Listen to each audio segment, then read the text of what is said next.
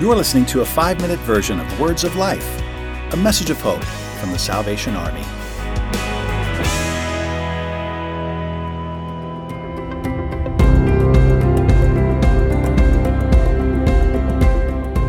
Welcome. Mission Impossible are popular movies today.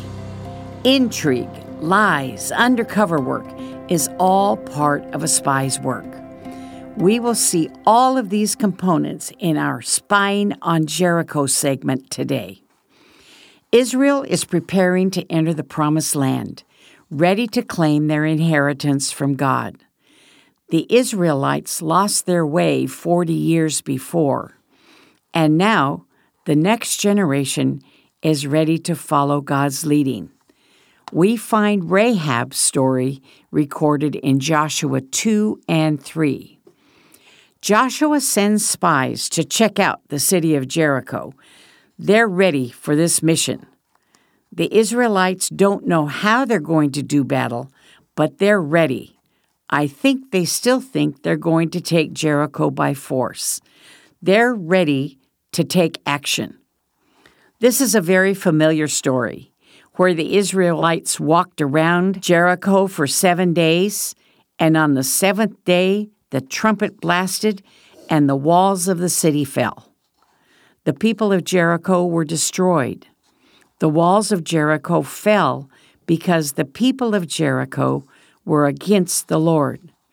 Overall, they did evil in the sight of the Lord. The Lord had promised this land to his people, so Israel had to rid the city of anything evil so God's people could have the land. Rahab, our incredible woman in our spy story today, was a prostitute. Out of everyone who could have helped the spies, a Canaanite prostitute was not someone that they expected.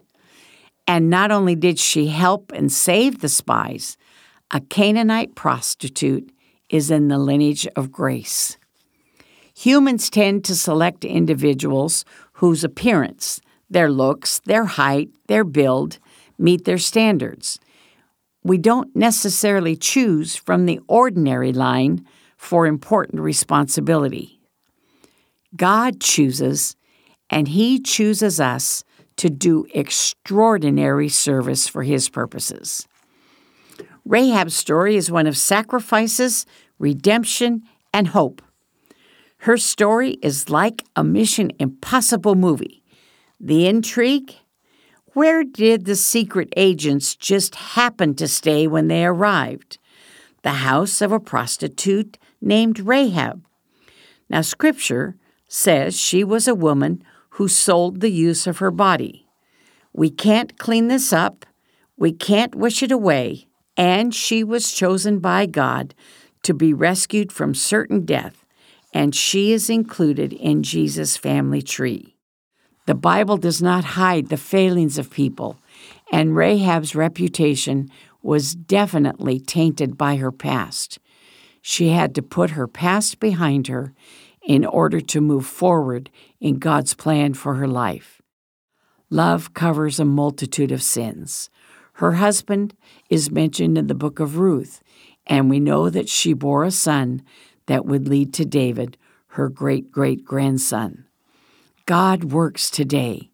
He reveals His truth to those whose hearts are open, doing His mighty deeds through His people.